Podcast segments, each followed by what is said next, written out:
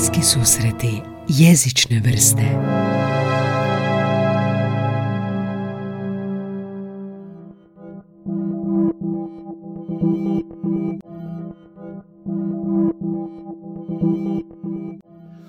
Ok, i sad zamislimo da e, želiš učiti strani jezik i tražiš školu stranih jezika ili ne znam, e, individualnog predavača, recimo engleski, i želiš učiti s nekim koji je ili izvorni govornik ili neko ko je Hrvat, jel, naš govornik, e, i to je sad debata. Ko je bolji predavač, s kim ćeš bolje naučiti? Dobrodošli u prvi hrvatski podcast o jeziku, bliski susreti jezične vrste. Ali ipak ti ako učiš, i onda je problem šta ako učiš od nule, Danas, nakon stote epizode, po prvi puta imam suvoditeljicu. Pridružuje mi se Anja Lordanić, prevoditeljica i sudski tumač za engleski i talijanski jezik i usmena prevoditeljica za engleski. odnosno koje su kvalitete koje kvalitete čine dobrog predavača engleskog jezika. Govorimo li tu o izvornom govorniku ili neizvornom govorniku koji je svoj engleski, u ovom slučaju, koji je svoj engleski jezik doveo do te mjere da ga može, da to znanje može prenositi svojim polaznicima. Naše druženje danas započinjemo raspravom o tome tko je bolji predavač stranog jezika, izvorni ili neizvorni govornik, koje su prednosti mani jednog i drugog, te što se ispostavilo debata u ovoj epizodi, koje je najbolje rješenje za polaznika koji ide učiti strani jezik. Do koje razine engleskog, do koje razine znanja jezika mi želimo uopće doći. Podcast Bliski susreti jezične vrste subscribe na svim većim audio kanalima, Spotify, Google, Apple, Deezeru. Ostavite komentar, like, pošaljite poruku podrške na društvenim mrežama, na Instagramu, Twitteru ili Facebooku i slušajte epizode svaki tjedan. Ajmo ajmo koje su prednosti a, ako radiš s izvornim govornikom i ajmo krenuti to, učimo od nule. Recimo da je engleski, dakle niko nije nikad učio, a, osim što ga je čuo negdje po medijima, jel? I sad, a, koje su prednosti odabiranja izvornog govornika za učenje od nule i a, neizvornog govornika, odnosno predavača. A jesu li oba zapravo stručnjaci za predavanje? Jesu li oba profesori, predavači, instruktori ili govorimo čisto, čisto da neko izvorni govornik čisto što zna jezik? Bilo bi poželjno da predavač ima nekakvu pedagošku pozadinu, tako da možemo govoriti o njima u tom smislu. Ok, recimo da oboje imaju i sad što, je, što su prednosti, što su mane jednog i drugog? Pa one očite prednosti koje se odnose na izvorne govornike engleskog su te da, da je taj profesor spontan u jeziku, da ima širi vokabular, da ima pod navodnicima prirodniji jezik i da je fleksibilniji u pristupu sa studentima, odnosno da postoji ta nekakva spontanost u razgovoru. Mhm. S druge strane imamo neizvorne govornike koji imaju, kao što sam već spomenula, također pedagošku pozadinu, koji su sredotočeni, kao što smo svi svjedočili, usredotočeni su na gramatiku, na pravopis, na određena pravila i njihov je naglasak neminovno lošiji od izvornog govornika engleskog jezika. Ok, imamo tu spontanost, pa dobro, može, može i neizvorni predavač biti takav. Ali dobro, što onda a, izvornom može faliti? Što, što, kad si pisala diplomski, kako je, kako je to izgledalo? A, što, što, su, što su prednosti, što su nedostaci zapravo onda izvornog govornika u njegovom radu? Jesi imala neko istraživanje? Jesi ovoga? Jesam, provela sam istraživanje, no ne bih sad govorila o tim rezultatima, to može biti nekakva bonus epizoda. Aha. E, izvorni, neizvorni govornici engleskog jezika su u pravilu stroži. E, prema studentima, prema svojim polaznicima, e, oprezniji su pri upotrebi jezika, zadaju više domaće zadaće i usredotočeni su na ono što se nalazi unutar knjige, odnosno obrađuju teme po Mhm, lekcijama. mhm, mhm. Mislim da si to i ti kao polaznik i kao e, predavač mogao iskusiti. Pa ja sam više na ovoj strani drugoj, em, više sam, ovo što si opisala, spontan. E sad, a, ajme reci ovako, znači, je li izvorni govornik pres, a, u svojoj spontanosti, u svojoj izvornosti preveliki zalogaj za nekog ko početno uči jezik? Mm, Po mom mišljenju da. Zato što u slučajevima kada je polazniku nešto nejasno ili kada se nešto treba objasniti kroz recimo prizmu hrvatskog jezika ili nečega što se može usporediti sa hrvatskom gramatikom ili vokabularom, to izvorni govornik engleskog jezika koji ne barata hrvatskim jezikom ne može objasniti. A je mu potreban hrvatski? E, u toj početnoj fazi, odnosno u fazi gdje su studenti na početku učenja jezika, smatram da je to mhm, potrebno. Mhm. Može biti. Da, jedna od tih stvari što je kod, kod meni, kod podučavanja jezika, meni dolaze klijenti koji su um, odrasli ljudi koji nisu nikad koristili jezik i ne ostanjemo se na hrvatski koliko god oni pokušavali se isto vratiti ili propitkuju. Ja sam pokušam eliminirati hrvatski kompletno. Pa je to nekako snalaženje rukama, nogama, ako ne ide drugačije, ili crtanje i ploče i tako sve. koliko je opće bitan, je li tu zapravo postoji razlika ako se i jedni i drugi, izvorni i neizvorni predavač, usuglase oko toga da hrvatskog nema od starta? Jel onda svejedno neizvorni govornik i dalje je u prednosti jer ima tu nekakav osjećaj što će njegovog sunarodnjaka patiti na ta samom početku. Tako je, mislim da neizvorni govornik kao predavač ima bolju percepciju e, problema s kojima bi se njegovi polaznici mogli susresti, zato što je i on sam nekoć bio u toj poziciji. Tako da mhm. da, smatram da tu postoji nekakva fleksibilnost i možemo reći čak suosjećanje prema e, studentima kojima, e, koje on podučava. Mhm. Dobro. I sad, kad, kad krenemo gledati, um, da, rekla si ovo za, za nemaju svi isto, za isto cilj postići. Jel, jel misliš da u jednom smjeru uh, nemaju, svi istu te, nemaju svi isti cilj u jeziku što žele postići? Recimo, to je meni iznenađujuće. Meni, ja bih uvijek prepostavio da svi žele biti tečni u tom jeziku. E sad, što si po tim misla? Nemaju svi isti cilj. Što, što zapravo netko želi, a da nije ta tečnost u jeziku? Pa postoje razne situacije u kojima bi ljudima bio potreban, u ovom slučaju engleski, a to je radi konverzacije u nekoj drugoj zemlji gdje se engleski govori, e, radi napretka u poslu, radi intervjua kojeg će imati u budućnosti na engleskom jeziku. Danas se to odvija preko Zuma, pa žele ostaviti što je moguće bolji dojam, pa im treba možda takav vokabular za posao za koji se prijavljuju. Tako da ne bih rekla da je svatko željan naučiti jezik od nule do neke C2 razine, C1 mm. ili C2 razine. mm I što je sa, sa naprednim razinama? Recimo sad smo govorili o, o, izvornoj, eh, o početnoj razini, jel, o učenju od nule. Uh, zar ne bi tu, uh, ne znam, nekako, ajmo reći da, da polaznici ovladavaju već nekom određenom razinom gdje mogu voditi razgovor? Što je onda sa, sa naprednim tečajevima? Za ne bi i sam polaznik mislio, ok, pa sad sam savladao neke osnove, sad imam ono, maksimum sam dostigao što mogu, sad želim s izvornim govornikom. Jel uopće može tu sad ostvariti još neki napredak? Tako je, u tom slučaju mislim da bi bilo pogodno da ispred sebe, da polaznik ispred sebe ima osobu koja je izvorni govornik engleskog jezika, jer na taj način dolazi do širenja vokabulara, do, kao što sam spomenula, spontanog razgovora i do većeg napretka u jeziku. Mhm. Tu mislim da izvorni govornik može jako doprinijeti razvoju studenta. Rekla si ovo sad, strani govornik, predavač je fokusiran više na nekakav književni jezik. što bi značilo onda da izvorni govornik fokusiran više na prirodni jezik. Pa nije to onda prednost ako želi, želi recimo naučiti prirodnije govoriti jezik. Jer često se ono govori, uh, naučimo engleski, ali, ali uh, naučili smo ga iz filmova, naučili smo ga iz igrica gdje je puno prirodnijem, autentičnom okruženju. Zar ne bi tom trebalo onda ciljati da, da učimo na taj način? Tako je, ali uvijek se vraćamo na onu početnu točku, odnosno na cilj koji učenik, odnosno polaznik želi postići. Mhm. Dakle, svi smo mi okruženi engleskim, slušamo filmove, serije, podcaste, svatko od nas konzumira nekakav sadržaj na engleskom ili smo to primorani raditi mhm. jer smo njime okruženi.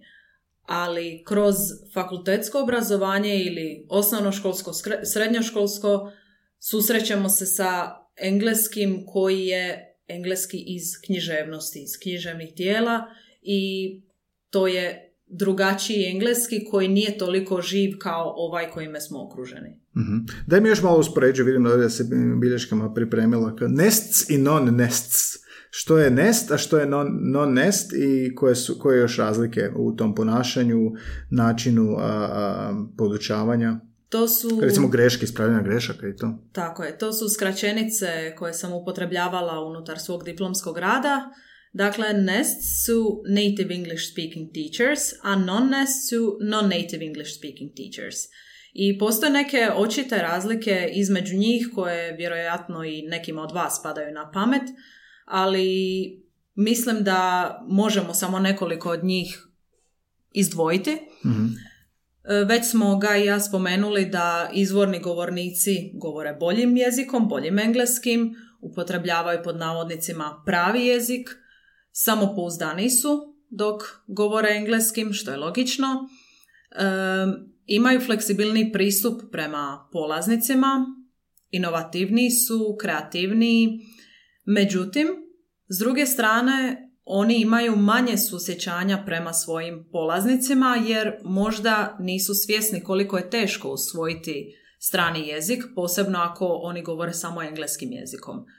Dok s druge strane imamo Aha, viš zanimljivo, sam što te prekidam. Znači, cijeli koncept se u biti vrši oko toga da a, engleski izvorni govornik nije nikad ni učio strani jezik, recimo da nije, za potrebe tog posla, dok je neizvorni govornik savladao kompletan jezik do jedne visoke, visoke razine i onda mu je lakše suosjećanje pokazati. Iako a, u toj mjeri usavršavanja svog jezika je, je predavač otišao do velike, velike udaljenosti da, što sam ja primijetio u profesorima jezika, često zaboravljaju kak je to ne znati ili učiti od starta i tu nastaje dosta velikog problema. Ali da, to, to mi se što se reka, znači uči, nisu nikad učili, nisu nikad, da, nisu nikad učili strani jezik, pa da bi znali kako je to učiti strani jezik. Točno, postoje neki koji naravno znaju druge jezike pa mogu se osjećati na toj razini s polaznicima, ali profesori, izvorni govornici engleskog jezika koji su predavači, oni imaju tu, možemo reći, neku užu sliku. Oni imaju taj engleski koji znaju, koji im govore, koji im je materinji jezik, odnosno prvi jezik, i imaju, kao što smo rekli na početku, pod pretpostavkom da imaju tu pedagošku pozadinu. Dakle, sposobni su prenijeti znanje, ali postoje te neke unutarnje ili kulturološke čak razlike koji ih čine manje pogodnima od neizvornih govornika engleskog jezika koji su predavači. To bi recimo trebali provesti e, istraživanje da podučavamo hrvatski kao imamo pedagošku izobrazbu za strane jezike, ali za podučavanje.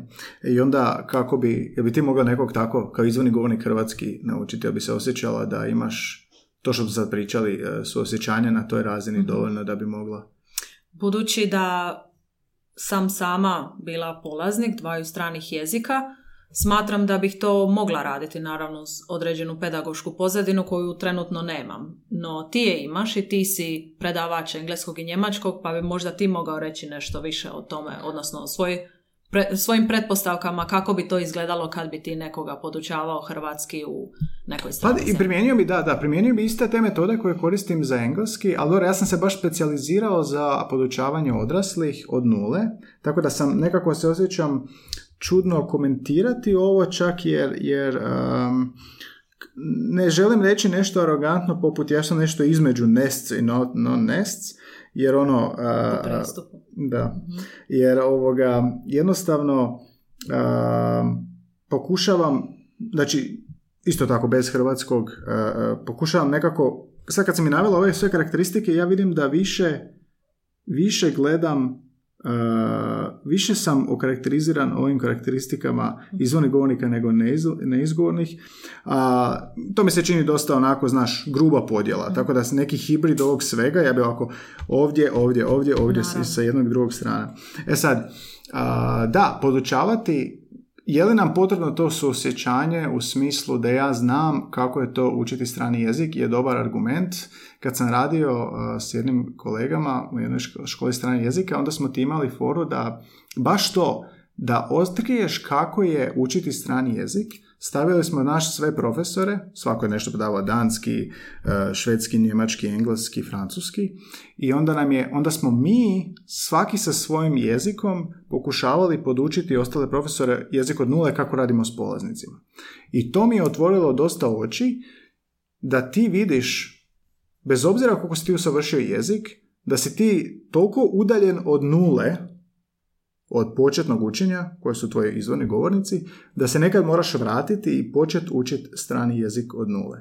I to je to možda sad, sad taj dio. Ali ja to vidim onda jednako kao prosječnom korisniku, prosječnom predavaču Hrvatu engleskog, mislim da je to isti problem kao i izvornom govorniku. Tak mi se to čini. Ne znam, što, što ti misliš? Tijekom fakulteta imala sam većinu neizvornih govornika engleskog koji su bili uglavnom odlični predavači, ali sad kad se osvrnemo na ovu tablicu koja je ispred nas, sjećam se da je bilo situacija u kojima su oni morali upotrebljavati hrvatski kako bi nam možda nešto dočarali ili objasnili, iako nitko od nas nije bio početnik, mhm. ali nekad zaista dobro dođe čak i na toj nekoj višoj fakultetskoj razini da ti netko nešto objasni na način koji ti je pristupačniji ili kulturološki čak bliži. Mislim da je to jako ajmo ovako, ajmo pogledati onda ove karakteristike pa, pa usporediti. Kaže ovako, znači stav prema podučavanju jezika, izvorni govornik se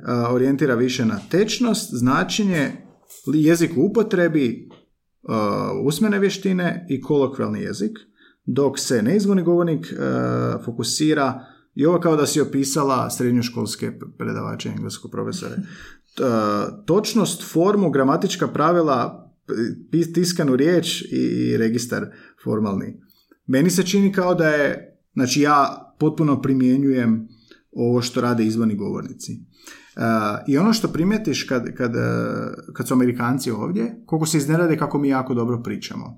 I koliko mi mislimo da, jako, da nismo tako dobri, zbog to što smo se previše usmjerili na u srednjoj školi gramatička pravila, tiskanu riječ, pisanje, diktati i pizdarije. I onda ovoga ne svaćamo koliko smo zapravo dobri, jer nam je tečnost dobra, jer znamo koristiti jezik u kontekstu, jer imamo dobre oralne vještine. onda imamo ovdje toleriraju greške. Koliko, koliko su uopće ovoga Šta, šta to znači? Correct i punish, kažnjavaju za greške. Da, da. A, što će reći da što ovoga, ljudi stvaraju nekako onda osjećaj da ne znaju jezik. Samo da napomenemo, ovo je čista generalizacija i ti si sam odmah rekao da, mhm. se, da više naginješ u e, pristup e, izvornih govornika mm engleskog mhm, jezika mm kao predavač, ali Mislim da ova generalizacija nije daleko od istine, mhm. jer se možemo oboje osvrnuti na, na svoje osnovnoškolsko ili srednjoškolsko obrazovanje. Mnogo smo zadataka i, i vježbenica popunili sa tim e, rješenjima koje su vezana za gramatiku i za točnost i napisali smo se mnogo diktata, tako da je to bilo poprilično službeno. Ne kažem da je to loše ili da to nije dovoljno dobar pristup jeziku jer se neke osnove trebaju usvojiti. Ali evo ti ćeš očito pobiti ovo što sam ja upravo rekla. A, pa ne znam, ovo mi se čini, e, e, e, ne znam, morala bi podijeliti vjerojatno onda predavače koje su to razine. E, što je ovo tablica? Je to kao općenito rađeno za, za sve predavače engleskog jezika na bilo kojoj razini ili je, ili je više za formalno obrazovanje? E, ovo je rađeno na, na temelju, ovo je nekakvo istraživanje koje je provedeno 2001. E, I u obzir je uzeto, sad ne znam točno koliki broj, ali dovoljan uzorak, uzorak da. predavača i mislim da su ovo neke općenite stavke, mm općenita mm zapažanja. Da, meni kad ja promatram ova zapažanja, a radio sam u sedam škola, tri fakulteta, škole stranih jezika, meni doslovno opisuje školskog profesora i po meni je da cijeli taj desni Uh, ok, desni je u smislu neizvornog govornika, čini mi se kao da, uh, ok, ali kao da je neko uh, stereotipizirao onako profesora i sve mi onako djeluje dosta negativno, kao stroži su, empatičniji su, znaš, uh, uh, kažnjavaju greške, ok, podučavaju riječi u, Isuse što je ovo točno, podučavaju izraze i riječi izolirane samo kao fraze, to je katastrofa, da. Mm. Ali dobro, onaj koji nema pedagoško iskustvo ni s jedne ni s druge strane neće, neće ni, ništa bolje ni raditi. Um, e sad, šta je ovo? Resort to more translation, kao više, više prevode, da. Ja mislim da će, da će naši predavači više, da će se lakše Da će češće se osloniti na, na, na materinji, odnosno na prvi jezik, nego što neće. Ja mislim da to ovisi o profesoru. I ti Mhm. sam kao predavač kažeš da Mhm. rijetko kad upotrebljavaš, odnosno nikad hrvatski, Mhm. ali uvijek se vraćamo na ono na koji su razini tvoji polaznici. I To Mhm. svaki profesor zna. Ako govorimo o petom razredu osnovne škole, naravno da se hrvatski mora upotrebljavati kroz, Mhm. kroz nastavu. Kako bi se učenicima mogao neki koncept bolje objasniti ili kako bi se nešto molj- moglo bolje dočarati ili usporediti. Tako da hrvatski je ponekad zaista potreba. Mhm. Jel imaš osjećaj da e, sama pojava izvornog govornika će ostvariti veću tu nekakvu motivaciju kod polaznika? Za učenje To je zanimljivo pitanje. Jel bi tebi bilo tako? Š- što si, nešto si učila? Koje si jezik učila? Si imala... Da, engleski i italijanski. Ne, nešto si rekla još da si strane jezike još ne. Nisi? E, ne, Ne, ne, ok. engleski, italijanski, ali i unutar i van škole. Mhm. E, Na fakultetu smo imali jednog izvornog govornika engleskog jezika koji nam je predavao književnost i to je bilo jako zanimljivo. Na njegovim predavanjima e, svi smo uživali i on je kao osoba bio zanimljiv i inovativan. On baš spada u ovu kategoriju, možemo pored svake ove stavke staviti kvačicu što se njega tiče, jer je imao nekako zanimljiv i drugačiji pristup, ali to možda ovisi i o osobi. Da, ali pazi ovo, znači ti da podučaš hrvatski, tebi bi bilo, ti bi bila tolerantnija na greške stranaca nego što ćemo mi kao predavači engleskog biti na greške naši dok uče engleski. To mi je nevjerojatno. E sad, tak će biti i izvorni govornik. E sad, e, je li to, po meni je to dobro, znači greške se po meni trebaju tolerirati i samo modulirati i ispravljati. Dok dosta mojih polaznika koji su došli nakon e, škola, tečajeva i svega, e, boje se govoriti. Ostavilo je posljedice na njih taj konstantno zaskakivanje na greške i, s- i neusre- neusredoča- neusredotočavanje na sadržaj. Ali, dobro, znači motivirani smo. Dobro, drugo je faks, jel, kad imaš, ti si već tamo zbog jezika. Da. Tako je. Šta sada ideš učit, koji ti jezik, koji bi ti jezik bio Španjolski. Španjolski. Ok, a, jesi bila kad na nekom tečaju, nisi, jel? Nisam. Dobro, i sad ja bih htjela sa španjolcem raditi. Ili s našim. Na početku bih voljela, voljela raditi s nekim ko je, tko je iz Hrvatske i tko predaje španjolski, a na nekoj višoj razini bih voljela održati nekakvu konverzaciju sa španjolcem. Mhm, Mislim da bi to puno pomoglo, da bi to bio nekakav dobar put. mhm. Jel, a kako ti je učenje bilo u srednjoj školi? U talijanskog ili to ti je bio drugi strani jezik? Tako je, talijanski je bio drugi strani jezik. Em, po tom pitanju mogu reći da su ovi neki, u ovom slučaju stereotipi ili nekakve e, generalne, generalna zapažanja što se tiče neizvornih govornika, točna su. Znači, da, da, da. možemo, mogu se zaista poistovjetiti s tim kad se osvrnem na, na to srednjoškolsko obrazovanje, što ne znači da ti predavači nisu bili kvalitetni. Ono što mogu reći zasigurno je to da nam je svima nedostajalo konverzacije. Mhm. To je ono što ti primjenjuješ na svojim tečajevima i zato ja mislim da se učenici, polaznici stranih jezika da se boje razgovarati, boje se E, pogotovo sa izvornim govornicima. Ako učiš njemački ili engleski i odeš u državu u kojoj se taj jezik govori, malo te strah zato što nisi imao dovoljno iskustva u učionici što je upravo mjesto gdje bi se to trebalo odvijati. Da, to je većina mojih polaznika i srednjoškolci kad mi dođu, dolazi, dolazi mi jedna maturantica pa kaže da imaju, oni ti imaju, kao test je bio, morala je naučiti definicije riječi. I onda je ona, ne znam, učila a, savjestan conscientious, onda je onda morala učiti objasniti definiciju riječi, onda sam ja pitao, pa dobro, ok, jel morate upotrijebiti u rečenici? Pa ne, moramo naučiti. Onda ona nauči napamet definiciju i tako meni odgovara a, kao, sad, sam ja, sad ću ja tebi, hoćemo to vježbati, kao sad će tebi ispričati definiciju, ja kažem zašto? Dobro, ajde za ispit, onda ona to nauči i zaboravi. E, zašto misliš da se da fali tog govora u nastavi? Sama si to iskusila ja sam, ja to vidim i kao profesor i kao polaznik kad sam bio učenik. E, ja imam svoju teoriju. Koja je tvoja teorija? Zašto, zašto nam fali ovih nedvojbeno dobrih prednosti koje bi izvorni govornik s nama radio. A to je razgovor, fleksibilnost, fokus na orijentiranje na, na značenje, a ne na formu, oralne vještine, što je totalno zanebarano našoj nastavi. mm Htjela bi se samo osvrnuti na nešto što sam malo prije htjela reći, ali relevantno je i sada.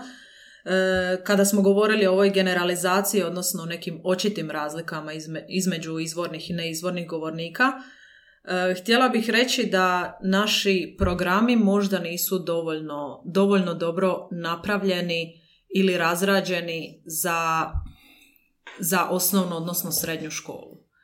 I smatram da bi se tu u programu, odnosno u temelju, da bi, su, da bi se trebale uvesti nekakve konverzacijske vježbe, odnosno da bismo trebali malo manje buljiti u knjigu i na pamet učiti definicije nekakvih riječi. Da, da, to je to, to, točno to. Manje općenito učiti kroz knjigu. To je nevjerojatno koliko je se engleski podučava u školama kod da je matematika, znaš, kod da sad će tebe naučiti kao glagolsko vrijeme, pa mi objasni pravila glagolskog vremena. Zamisli, objasni mi pravila glagolskog vremena. Da. dobro, znači, e, nekako mogu zaključiti, to ću ja sad ovako čisto na svoju ruku zaključiti, da bi e, nekakav blend jednog i drugog bio najbolji. Ajmo, ajmo, ajmo, ako nas sluša profesor jezika, ako nas nisu do sada ugasili, Ajmo uh, odabrati karakteristike, stvorit ćemo hibrid nesta i non nesta za uspješnog mm profesora. Ti ćeš reći nešto i ja ću reći nešto. Ajde. Konverzacija tijekom predavanja. Dobro, znači orijentirane na, na, na tešnost. Uh, fleksibilni pristup, što znači da uh, stvoriti uh, atmosferu u kojima će se tečnost razviti unatoč greškama, a greške će se sustavno polako ispravljati kroz tu tečnost, kroz razvijenje te tečnosti, znači više empatije prema, prema samoj želji, jer mnogi od straha prestanu, prestanu govoriti i prestanu truditi se naučiti jezik, jer strah od greška, pogotovo ako se intenzivira ispravljanjem i prozivanjem, dovodi do toga da onda meni dođu ne mogu misle da ne znaju ništa jer nisu dugo ništa rekli. Još jedna stavka koja smatram da je bitna vezana je za naše prethodne dvije koje smo spomenuli. Organiziranje debata tijekom nastave, ako je to moguće, mhm. ako to stane u tih 45 minuta, a mislim da stane. mm onda ne upotrebljavati materinji jezik. To, ja, ja, ja zagovaram to da je od nule do, do a naravno na naprednim razinama ništa, jer ako ti od nule nekoga učiš, pa ti ćeš mu reći mahnit ćeš mu i reći hi i on će mhm. shvatiti što je to. Uh, pokazat ćeš na sebe i reći ćeš I am, znači ja sam uh i onda ili samo može napomena na početku biti tečaja što god ja kažem ti ćeš ponoviti za mnom, znači mhm. to na, na modulu. Uh, tako da taj eliminiranje prvog jezika uh, u realnoj doduše situaciji u školi to je može biti vrlo problematično za 30 učenika. Ja sam to mhm. znao dijeliti jako u dijaloge u grupe, odnosno u parove i šetao razredom da su me bole, bole noge jer sam morao razbiti te stvari na, na to. Dobro, što još? Recimo, da, rekli smo dosta manje tih čitanja. Što je s gramatikom? Mislim da bi se osnovne stvari trebale naučiti, da, bi, mhm. da bi se to trebalo prenijeti, čisto da imamo kvalitetan temelj za daljnji nastavak učenja jezika. Mhm. Tako da naravno da su past simple, uh, futur, uh, past perfect, da su to bitne bitne stvari koje bi učenik trebao znati na početku kako bi ih mogao u budućnosti nastaviti pravilno upotrebljavati. Ali uvijek kroz kontekst? Uvijek... Ali naravno, kroz kontekst i kroz stvarni život. Tako je, znači i, i kolokvalni jezik. Uh, dobro, e sad, uh, što je sa, šta, tu sad recimo ovo istraživanje kaže da preferiraju frontalni rad, ali to je čak mislim da, da uh, svaki profesor koji drži do sebe može jasno uočiti da frontalno nema šta uraditi u jeziku, nastavi jezika, tako da svakako grupni rad, rad u paru, što manje profesora koji će jedino cijelo vrijeme pričati, onda nema baš mm koristi, jel da? mm Dobro, e, što još imamo? Što je sa, e, ne znam, što još imaš? Što imaš da reći? E, testovi. Ne znam kako ti provodiš testove sa svojim polaznicima, ali mi smo kroz svoje obrazovanje imali i diktate i domaće zadaće i povremeno nekakva usmena izlaganja, eseje i tako dalje. Naravno ispite, testove. Mhm. E, Zanima me što ti misliš o tome, u kojem bi se obliku testovi trebali provoditi za najbolji mogući rezultat. Pa u kombinaciji jednog i drugog, usmenog i pismenog, s tim da a, test, evo, evo što ću reći što test ne smije biti. Test ne smije biti, i to ako radite, evo reći ću, to radite potpuno pogrešno, ako stavljate e, zadatke s prazninama i u zagradi glagol koji treba ubaciti, to je nekako sistemsko učenje e, van konteksta, maš- ma- mašinski, matematički, učenje na pamet, uh, učenje nekom eliminacijom. Dakle, u mojim testovima ja dam, ako smo radili vokabular, ja ću dati polazniku pet riječi i da mi složi priču od toga. Bilo pismeno, bilo usmeno. Ili mi upotrebi, evo ti riječ, složi mi primjer rečenicu. Rečenica u kojoj ta riječ može upotrebljena biti kao primjer. Recimo, banalno, riječ pas, on će napisati rečenicu, imam kućne, uh, uvijek sam htio kućnog ljubimca, recimo psa. Jel, znači kontekstualno primjenjivanje uh, vokabulara riječi uh, od osnovnih do složenijih. Znači nikakvo praznine, nikakve to su jednostavno postali uh, općenito, tako i u Oxfordovim knjigama isto su postali takvi zadaci E, i, svelo, svelo se na podučavanje na nešto što sad ti sad ubaciš riječ, ti ćeš sad znati da je prošli oblik glagola go went i ti kad vidiš u zagradi go i kad vidiš lice I, ti više uopće ne razmišljaš o rečenici. To uopće nije učenje jezika, to je nekako provjeravanje jel ti znaš da je prošli oblik went, dobro, to je super, to je super da ti znaš. Ali to je za peti razred osnovne. I onda ti moraš do, izaći na ulicu i u jednoj e, desetinke sekunde se sjetiti ne samo went, nego u rečenici objasniti nekom di si bio jučer u 7 sati, kad on pita gdje si bio. Znači, e, želim kroz testove i u govoru e, i u pisanom i u usmenom testu postići vještinu ne samo kontekstualne upotrebe jezika, nego i brze upotrebe jezika. Ne sad da ti razmišljaš, aha, ok, go, sad drugi stupac tablice, aha, tamo je went i sad ću ja slagati rečenicu. Jednostavno i tako radim i sa ljudima kad dođu raditi od nule. Znači on mora automatski prepoznavati da je, ako, ako sam ja pitao sa did, on, on, je, on je nekako refleksno odgovara sa went. To mora biti naučeno kao da je prirodno dolazi, ali da ne kao sistematski. Ali već smo spomenuli ovaj ograničavajući em, čimbenik u školama. E, dakle, predavači su ograničeni tim programom koji je stavljen ispred njih. A ti si malo u drugačijoj situaciji zato što ti sam kreiraš svoje tečajeve. Da, kreirao sam i u školi. Kako je to izgledalo? Kako si Super. se izborio s time? Super. Zato što me e, nije bilo briga šta će pisati u programu, nego me je bilo briga da, da e, učenik nauči komunicirati i koristiti jezik u kontekstu.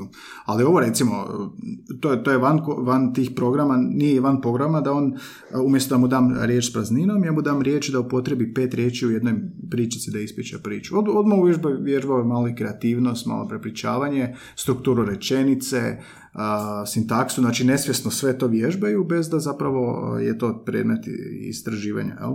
nego je jednostavno, nego je dat zadatak s prazninom je najlakše. Zato, je, zato se to koristi. Um, dobro, što se tiče, e, šta smo još, smo još nešto, ne- nešto kulturalne informacije, to je prednost izvornih govornika, ali možete naučiti dio svog diskursa, a, područja iz kojeg dolazi, ako je Britanac u tom više, ako je Amerikanac u tom Australac, možete naučiti više taj kulturalni dio Tako je. jezika, to je prednost. jel? To može biti prednost i nedostatak. Zašto istovremeno. Nedostatak zato što ne mogu možda opisati nekakve kulturološke specifičnosti u Hrvatskoj, odnosno kao što sam rekla prije radi dočaravanja nekakve situacije. Mhm. On ima svoje e, stajalište, odnosno taj svoj jezik, engleski, i on potiče iz te sredine. I on može govoriti iz te perspektive. A hrvatski govornik koji predaje engleski može s učenicima, sa polaznicima stvoriti nekakav drugačiji odnos koji, kao što si ti rekao malo prije, je malo bliži, bliski. Mhm, mhm. Da, to je zanimljivo. Ne znam, pokušam se sjetiti, mi smo u šestom razredu osnovne dobili zamjenu uh, majka, sad sam se sjetio kompletno toga, majke iz Australije. Ono što se ja sjećam je što je on upotrebljavao uh, izraze koji su mi bili totalno fora, tipa ono take a hike, izbacivo nas je sa nastave. Mhm. Uh, pa onda onako nekako i kad nije pričao jeziku je pričao jeziku. Kao stvarao je ta neka, kakav cijeli, cijelu tu nekakvu atmosferu uh, da, da i do, doprinese nekako svoj, svojoj kulturi. Tipa ja tako pričam, on je poručivao nama, poručio nam je na taj način, uh, ne, nije eksplicitno, nego tim stavom je poručio, vidite kako ja pričam, ja sam odavde, Mhm. uh, pa kroz to nekakvo, taj nekakav pristup mi učimo, ovo je primjer tog čovjeka, ovo je primjer čovjeka koji je izvorni govornik tog jezika, tako oni Mhm. razgovaraju.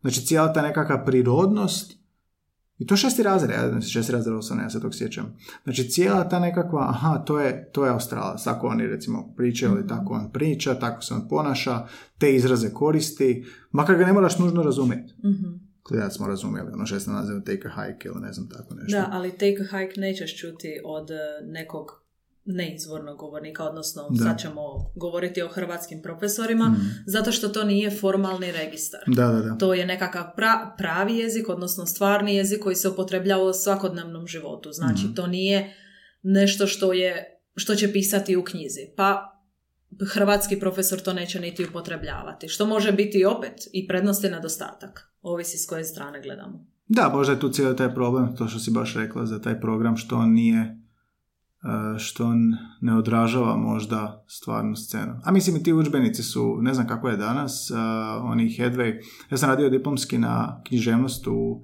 nastavi engleskog u srednjoj školi i onda sam došao u kontakt sa autorima Headwaya, Lizzie John Source, to je s nekim od njih drugi je preminuo. Um, I oni su mi rekli da je književnost izbačena zbog kao nedostatka interesa, ali su mi rekli zanimljivu stvar da, da to, ti njihovi udžbenici koji su mahom korišteni godinama, i ti si vjerojatno na Headwayu bila, su imali, rekli mi da to uopće nije bilo namijenjeno za školu.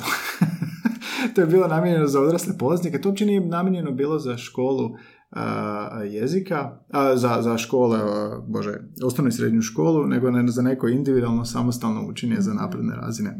A, da, onda se postavlja to pitanje, to nekako prirodnosti. A, možemo li onda se složiti da bez obzira koji si predavač, izvorni ili neizvorni, da treba stvoriti što prirodniju atmosferu jezika. Što god to značilo? Značilo li to onda autentično korištenje, prirodnije... Hm? To prirodnije je poprilično fleksibilan izraz. Da. E, svaki slušatelj će ga shvatiti na svoj način. Mhm. Prirodnije može značiti opušteno, spontano, svakodnevno, a može značiti jednostavno da ti govoriš odličnim engleskim e, koji je užitak slušati. Mhm. Dakle, to prirodno može poprimiti razne varijacije, ali smatram da bi trebala postojati nekakva razlika, odnosno da bismo trebali imati na umu krajnji cilj polaznika. Zašto on uči engleski, do koje razine želi doći, u koje svrhe ga uči i mislim da se na temelju toga može napraviti dobar plan i program. Da, ja ću reći, što se tiče toga, ja ću reći da um, donekle se slažem s tobom, ali mi je, hm, kako da to izrazim, donekle se slažem s tobom dokle razi, do koje razine će se neko savladati, ali da je svima tečnost do određene razine bitna. Se možemo složiti oko toga? Možemo, možemo. Da, jer je tečnost do određene razine, to je isto pitanje što to znači. Pa dobro, do koje da, da. Ako, je, ako se očekuje recimo da, da s završetkom srednje škole gimnazije, nakon 12 godina učenja, da imaš B2 ili kako se već to klasificira, to isto možemo te procjene isto ono, jednom e, analizirati, ali da ne možeš imati srednjoškolca koji izlazi iz 12-godišnjeg učenja stranog jezika, dobro sad su 12 godina, prije su bile, ja znam, 8 ili Mhm. da ne može, da ne može, da ne, da ne može biti tečan. Što je ono što se događa danas. Da, točno, upravo zato što nedostaje konverzacije. Da. Ok, ovo je otišlo u kompletno drugačijem smjeru. da, nisam ni ja ovo očekivala. Da, ovo je bila mini A- debata. Ali zato, da, baš, baš mi zato sviđa. Jer ovoga, ja sam produkt, em, produkt sam kao i mnogi, baš hibrida. Izvorni govornika ne profesora, nego medija s filmovima. Ja sam gutao serijem e, i za njemački i za engleski. onda sam gledao kako rade moji profesori koji nisu bili dobri u osnovnoj i srednjoj školi, da bi onda na fakultetu uočio neki hibrid njih i da bi onda se vratio i počeo raditi u školama gdje sam opet vidio iste one profesore čime se metode nisu sviđale, da bi gurao svoje metode, što je bilo za mene i dobro i loše. A, da bi onda formirao svoj nekakav hibrid i jednog i drugog, što je jednostavno Mislim, sve se svodi na to da ti moraš stvoriti autentičnu situaciju kao da nema hrvatskog. To, to, to je moj postulat kad ti podučavaš. Mhm. Jer ako si ti u stranoj zemlji i nema hrvatsk i nema tvog maternjeg jezika, nemaš tu nekakvu izliku da se vraćaš na maternji jezik. Dok god imaš, to je problem. I onda u svom malom tečaju ili nastavi ili 45 minuta onog okvirnog stvaraš nekakvu simulaciju strane zemlje. Mhm. Da to mogu, da, da, jel to, to je već velika stvar kad uspiješ to postići. A, tako i radim kad, kad radim sa studentima novinarstva, kad rade u grupama pa i timovima, službeni jezik je engleski, ne smiju, ne smiju pričati hrvatski i svima im je čudno, odraslim, to su mladi ljudi, 22 godine, svima im je čudno, zašto bi mi sad pričali engleski kad se svi znamo hrvatski, jel? I onda prvi put je čudno, drugi put još malo i onda više nikad nije čudno. Komunicirati kompletno na jeziku koji vam je svima strani. Jel? Mislim da je to ono ključno kod ovoga. Ali dobro, sad sam opet otišao. a, vratio se nazad.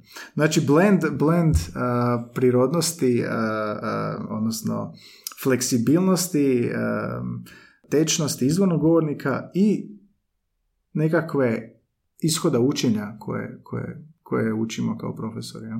Tako je, da. Uvijek na kraju ovakvih e, rasprava ili razgovora dolazimo do zaključka da je kombinacija ove dvije opcije zapravo ide, idealan profesor. Trijezan ili pijan, znači pijanac i da nikad ne piješ, znači a, recimo je to bilo Idealno. idealno nešto između.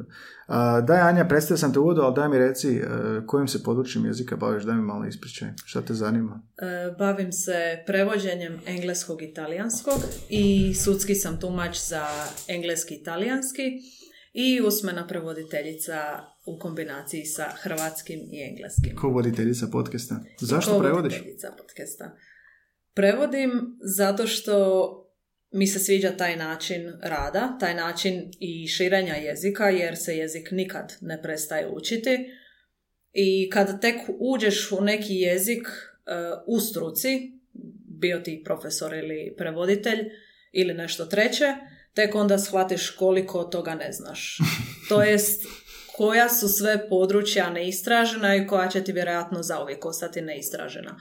Zato je prevođenje jako zanimljivo jer se možeš okušati u raznim vrstama tekstova, dokumenata i možeš vidjeti koja te područja zanimaju, a da toga prije nisi bio svjestan. Tako da je to poprilično zanimljivo, a sve to možeš otkriti unutar svoja četiri zida. Se svoje centre zida. E, snimit ćemo epizodu o tome i o prevođenju, to se baš veselim. A, evo ga, nakon stote epizode imam suvoditeljicu, simpatičnu Anju, a, koja prevodi u svoje četiri zida. A, ovo su bili bliski susreti jezične vrste, veselite se novim e, informacijama, čim radujte se, veselite se novim e, epizodama, znači na Google, Apple, Spotify, ako se sviđa kako trkeljamo, baljezgamo, ostavite poruku podrške, like ili kritiku ili nas operite. A, sam mogu reći nas, konačno. Sad kad si tu. da. Množina. Množina, da. A, a za nove goste, evo vi čuli ste Rostuhara u ponedjeljak, stota epizoda, dalje idu gosti svaki, ili svaki ponedjeljak ili svaki drugi ponedjeljak, jedna epizoda će biti naša. A, ništa, slušajte ljude kako koriste jezik, kako se oslanjaju na jezik da nešto postavimo. Evo, mi smo jezičari u smislu da predajemo ili, podu- ili, ili prevodimo jezik i promišljamo o tome kako e, ga nekom drugom, drugom bolje približiti, jer smo i sami učenici jezika. Ali još uvijek, mi smo Uvijek, uvijek, učimo jezik. Ti još uvijek učiš talijanski i engleski. Da, da, dan. to neće prestati. Da, učiš, e, slušaš podcast, slušaš, gledaš serije, filmove, razgovaraš s ljudima, jako Naravno. bitno. Ono što je još bitnije jest održavanje jezika. Da, pa to je to. A ja. onda se nastavlja to učenje. Da. Dobro, super, evo to će biti to za danas. Anja, hvala ti puno, veselim se Hvala novim našim epizodama evo izdržala si prvi, prvi susret. A, mi se slušamo dalje na svim kanalima podcasta. Ja sam Gaj Tomaš. Ja sam Anja Lordanić. I čujemo se, čujemo se opet.